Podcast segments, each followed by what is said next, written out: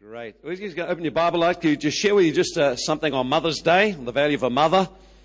And uh, just uh, we'll go into Ephesians chapter 6 and verse 2. Ephesians 6 and verse 2. Here it is, a good one. I love this verse. Key to life.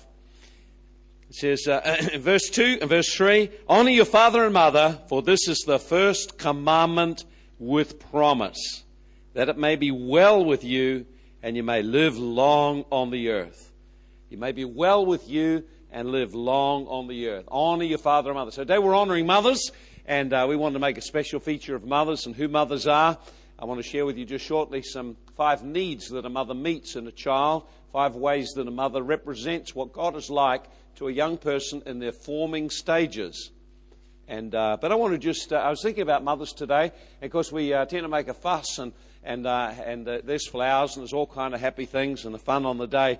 But uh, actually, there's quite a range of mothers. And so, what I want to do is just find out which one. I got about 10 categories of mothers that I thought of today as I was just uh, thinking about the service. And uh, first of all, let's see if we can find out just what we've got by way of mothers here. So just put your hand up and give a wave as, uh, as we just identify mothers. First of all, the young mothers have got first and second child, and uh, the body's not their own. They've just been exhausted all the time. They've got uh, two young, two or three young ones. They've got little ones. Any mothers who got young ones? Just put your hand give them away. God, let's give them a great big clap today, eh? The little ones. That's great.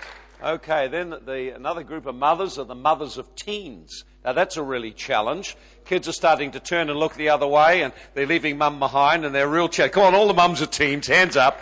Oh, come on, give them a special clap. They really need it. And uh, then there'll be some mums here who'll be working mums and you're trying to run a, run a job and provide extra for the family and run a home and try and keep the marriage together and try to do everything else. So if you're working mum here today, why don't you put your hand up? Let's give them a clap today. Well, we've got a whole heap of working mums too. Good on the working mums. A real challenge to try and balance life up. And uh, then we may have some mothers here, empty nest mums. Your children have grown up and left home. How many, how many mothers we got here? The kids have left home. Oh, okay, special clap for them. Kids may have left home, but they're still in their mum's heart. Probably mum has to still pay for things too. And uh, be never seems just seems to cost more, doesn't it? It just never stops, does it? Just when you thought you'd have money and time and you haven't got it. They still want more. And then there'll be uh, some mothers here. I hope there'll be a heap of mothers here. You've, uh, I'd call them fulfilled mothers. You, uh, inv- you majored in investing in your children's life and in the home. And now you've found you've got some great memories of family and great connections with family still. So I want the mums that are in that category. You've grown up your children and you made a major investment in family life and uh, you got some great memories of family life. Come on, who's those mothers there? Fulfill mums. Look at them, happy ones there. That's fantastic. Great stuff. And uh, then I thought, well, there'll be some other mothers here who are alone. Uh, you have no husband because uh, either he divorced you or uh, perhaps he has died.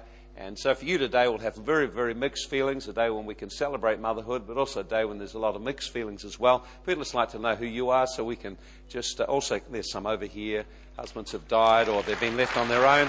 Let's give them a clap. Yeah. Courageous mums. Then there may be uh, some mothers here.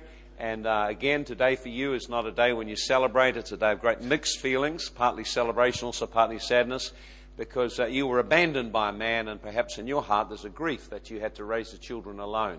I know there's some who'd be like that today. I want you to just raise your hand if you're like that today. Mums had to raise their kids alone. There's some over here. There's some over here, and that's it. Come on, let's give them a great clap.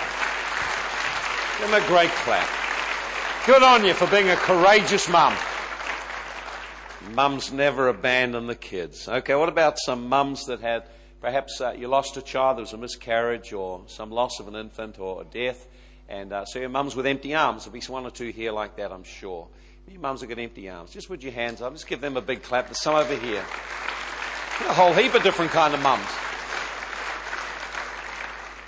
Then uh, there may be some mums here who are grieving because uh, the father hurt the children or abandoned the children in some kind of way.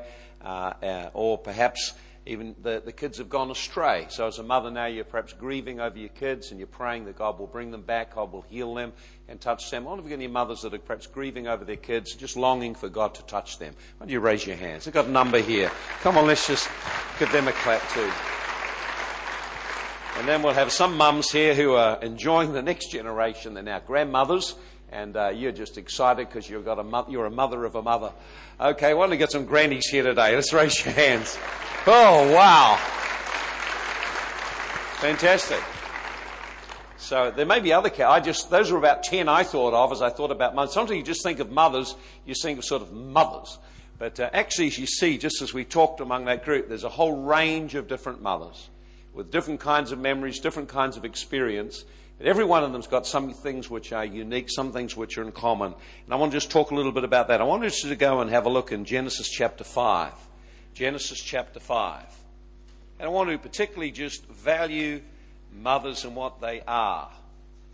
And uh, we want to talk about, uh, I want to share with you just five needs in the development of a child that a mother meets. A father can attempt to meet these, but actually doesn't do so hot. And uh, let's just have a look here in verse uh, in chapter uh, five of Genesis. This is the book of the genealogy of Adam and the day that God created man. Notice what it says here. He made man in his likeness. Made man in the likeness of God. He created them, male and female, and blessed them and called them Adam in the day they were created. So notice what it tells us here that when uh, God created the first man, man and woman, God called them together as being man. In other words, man and woman together represent many of the characteristics of what God is like.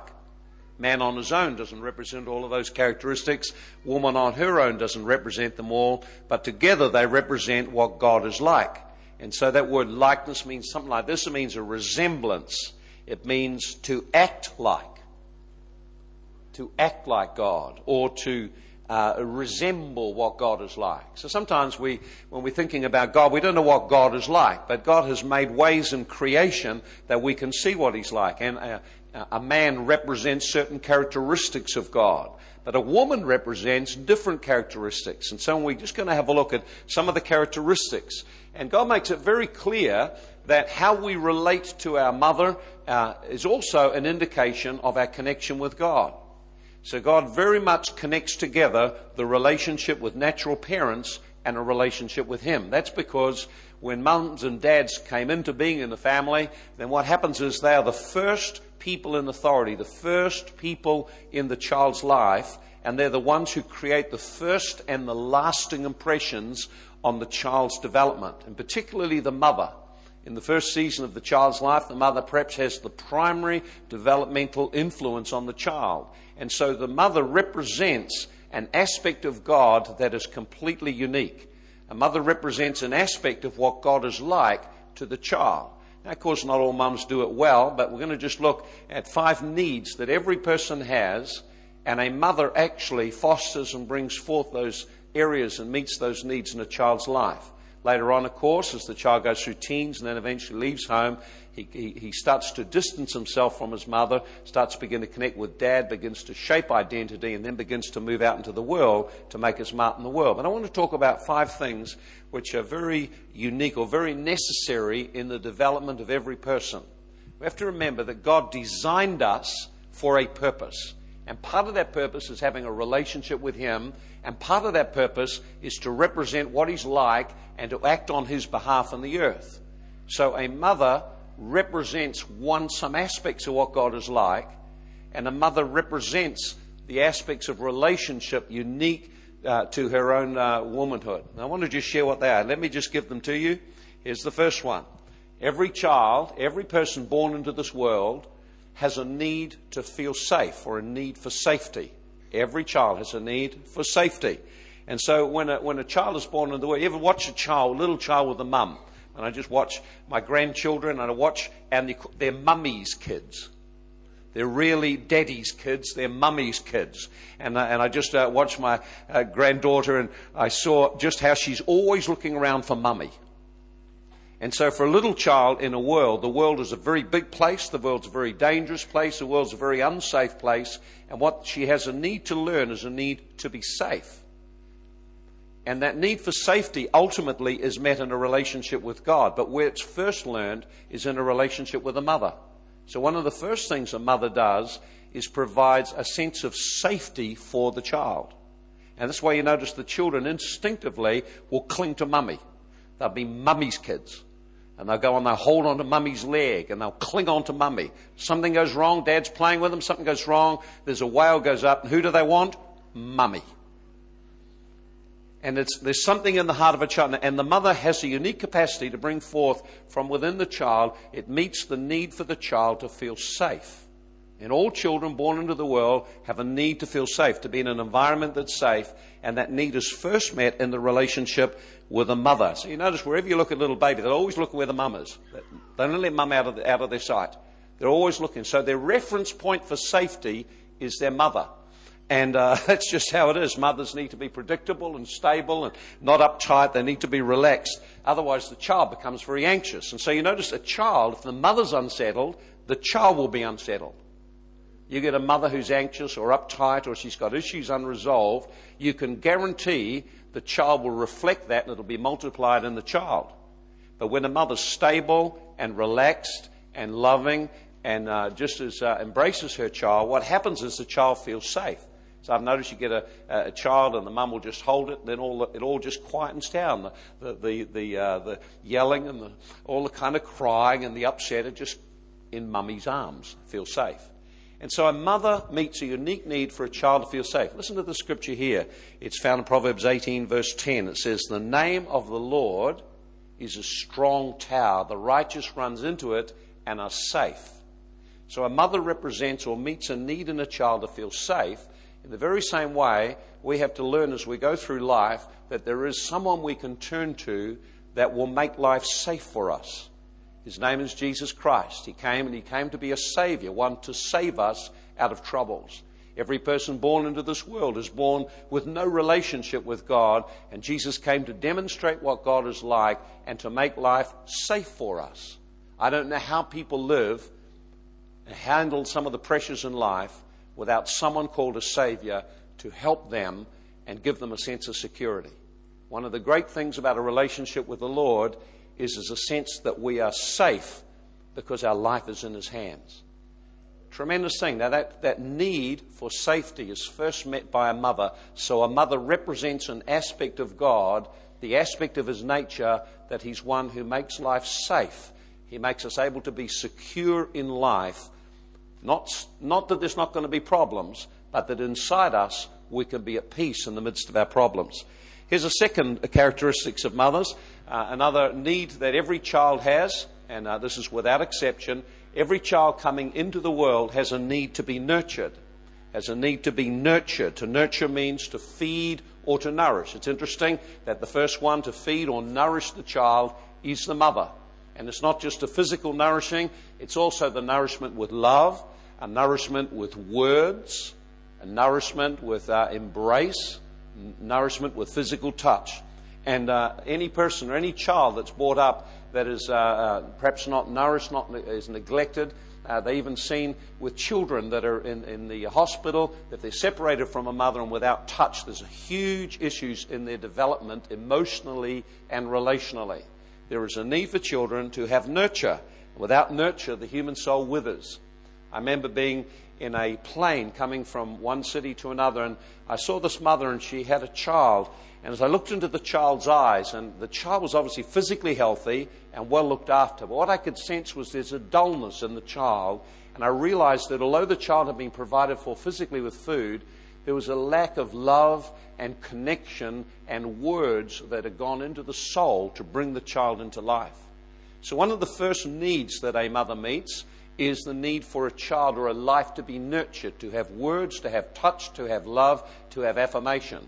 The Bible tells us very clearly in this respect that a mother represents what God is like. This is an interesting thing Jesus said before he left. He, the disciples were concerned about him dying, concerned about him leaving, and in John 14, verse 16, he said, I will give you another comforter. His name is called the Holy Spirit. So, an aspect, and the, and the Holy Spirit's role is to come into our life to be a friend to us, to come alongside us, to comfort us, to encourage us, to strengthen us, to speak words into our life that will help us face the challenges of life and will help us to feel valued. When I te- teach people how to hear the voice of God, almost every time the first things they hear when God speaks to them are words of nurture I love you. When Jesus was baptized, he heard words from God saying, This is my loved Son. I love him. I'm pleased with him. Every human being has the need for words that value them and affirm them and nurture their soul. And the first one that meets that need in a person's life is a mother. So a mother uniquely represents the heart of God to nurture people and cause us to feel that we're very valuable. Here's a third area of need that every person has, and that's the need for basic trust. One of the things that every person needs in life is the ability to have relationships with other people. In order for us to enter relationship, we have to be able to trust. Uh, trust enables us to reach out to people and connect with them. If you don't trust anyone, you have no meaningful relationships. So if a child's trust factor is damaged and never developed, then that child can never enter into any intimate relationships. They'll always hold their life away from everyone else. So, one of the needs that a mother meets is the need for basic trust. When you trust someone, you can begin to invest yourself and form a relationship with them. And so, listen to this verse here in Psalm 22, verse 9 You made me to trust when I was on my mother's breasts. In other words, David's saying that the capacity to trust was developed through a relationship with a mother through the nurture on the breast. So when we look at the role of a mother in the nurturing of a child, the breastfeeding, there is a, in, in that particular unique role that a mother has, it meets the need for a child to trust. And in doing so, it starts to prepare the child to be able to enter into trusting relationships in life. The Bible tells us very clearly God is someone that we can trust. And so this is another unique way that mothers represent what God is like. And God is someone that helps us to trust. And there's no way, the Bible says in Hebrews 11:6, we can't walk with God except we learn to trust. And so, how does a child learn to trust the mother? Through her love, her consistency, her care, her nurture, her welcome at all times.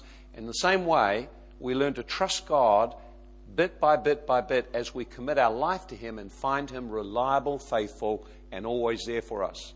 In the home, as a child's growing, usually mum is always there. Child comes home, mum's there. Wakes up, mum's there. when they're very, very young, they're starting to learn basic trust that in my world, there's someone always there that I can trust. She's called mum. In the same way, we've got to learn that in our life, there's someone we can always trust. His name is God. We can put our trust in Him. He will never let us down. And then there's the uh, two other areas. Here's the fourth one it's the area of the need to belong. A need to belong. Every child, every person has a need to feel like we're connected to something bigger or someone bigger than ourselves. We need to belong somewhere. If you don't belong somewhere, you are alone in life. And so, one of the things that a mother does is causes the child, when they're growing, to meet this need, meets, mum meets the need for the child to belong. She belongs to someone. The child belongs to mum. And uh, at the end, all relationships, there's a sense where we belong. I love it when I come home. When I come home, it's where I belong. I like being here. I feel I belong here. But you learn these as you're growing. And the place you learn a place of belonging is through a mother's relationship with a child. So a mother models uh, what it is as God is a person who reaches out to embrace us. He's bigger than us, His world is bigger than us, and we belong to Him. One of the things God declares very clearly in His Word is that we need to be rooted and grounded in love. We need to be established in love. We need to know we belong. Now, right now, if you're here and you're not a Christian, you don't yet belong to God. The Bible tells us in 1 Peter that Jesus came into this world, shed his blood that he might redeem us out of the power of sin so we might belong to God. So, one of the core needs every person has is a need to belong to something bigger than ourselves. That's found as a child with a mother, but now as an adult or as a person later in life, you have that need met by connecting to God, who is bigger, greater, has a kingdom that's bigger and beyond what we're involved in. One of the things I have loved about a relationship with God, one of the things that to me has meant perhaps more than anything else is that I belong to Him and I belong to the kingdom that He's building, and it's big and it's in every nation. I've been to many nations in the world, and every place I've gone, I've met people, and we belong to God. It's the most amazing experience. It, it, crosses every culture, the sense that we belong. We're part of a family called the family of God. God is our Father. God is for us. God is with us. We belong to Him. And where do you ne- learn that need, first of all? You learn it with a mother. The last one is someone to love. Every person needs to learn how to love, how to respond in a relationship. And the first place a child learns to respond to someone in relationship and learns to give love is in a relationship with a mother. That's the very, very first person. So over the early formative years, the child begins and learns how to respond to a mother. And uh, perhaps the one who has the most attention, most time with the child is the mother. The mother holds them and nurses them and looks at them and plays with them. And while dads have somewhat to do with them and have their part, it's never the same as the mum. Mum spends hours feeding the baby. Mum spends hours doing all kinds of things with the child. And so the child learns to attach to and to love their mother. Every one of us needs someone to love. In Mark 12 and verse 30, it tells us, Love the Lord your God with all your heart. Every one of us needs to learn how to love. We need to learn how to love in relationships, but we also are designed to love God. And so we learn and we begin to develop that capacity to love as a very young child in a relationship with a mother. An amazing thing. When God made man, He made them Adam and Eve, man and woman. He called them Adam, and they represented God in the earth. So a woman's very unique in that a mother represents unique qualities of God and allows in the life of a child those qualities and needs to be met that prepare them for a relationship with God. An amazing thing. We need to honor mothers, eh? We need to honor mothers. We need to honor mothers. How can we honor mothers? The Bible says we honor our mother, if we place value upon her, then life will go well for us. We will have tremendous success in areas of life. How can we go about doing it? Let me give you a few things and then we'll just finish up with one last verse that shows you again how a mother represents very strongly the relationship God has with us. Here it is. So, you want to honor your mum? Here's a few things you could do, just some ideas for today. Now, honor is a godly quality. Honor is a quality of the kingdom of God. Honor comes from God. And He says when you honor your mother, you're honoring a source of your life and things will go well for you. Here's some ways you can do it. If you haven't thought of doing it, let's do it today. Number one, words. Words. Words. Write a letter say something, write a card, speak some words that say in a meaningful way what mum means to you. Here's the second thing give her a hug, give a meaningful touch. Let her know she's of value to you. See, touch.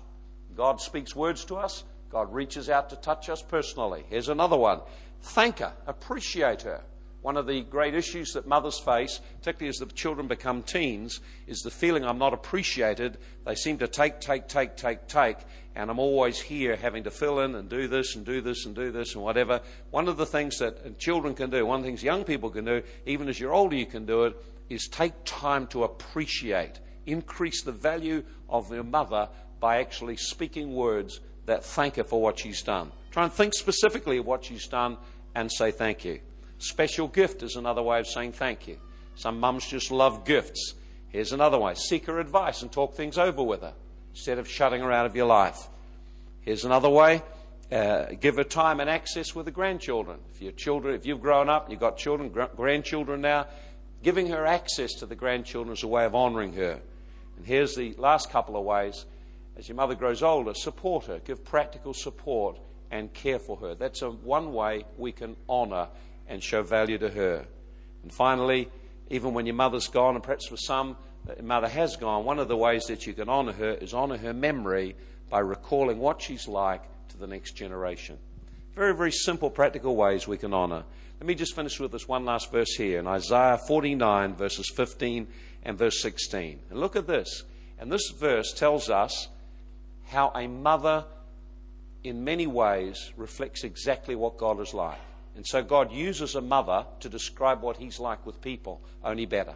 Here it is. He said, Can a woman forget her nursing child and not have compassion on the child of her womb. Can a mother ever forget the child she nursed at the breast and nurtured and grew up? The answer is no. And so God says, Neither can I forget you. If a mother can forget a child, I could forget you, but a mother doesn't forget a child. Neither can I forget you. And he says, Not only that, he says, I have written you on the palms of my hand. What an amazing thing that God has engraved us so dearly in his heart. He uses the image of a mother to describe exactly what he is like with us. He can never forget us, and every day he remembers us. What kind of God is this that never forgets us? Every day he remembers us, and every day he wants to reach out to meet basic needs in our life our need for safety, our need for nurture, our need for uh, trust, our need for belonging, our need for someone to love. God meets every one of those needs, and a mother uniquely represents that. Let's just close our eyes right now.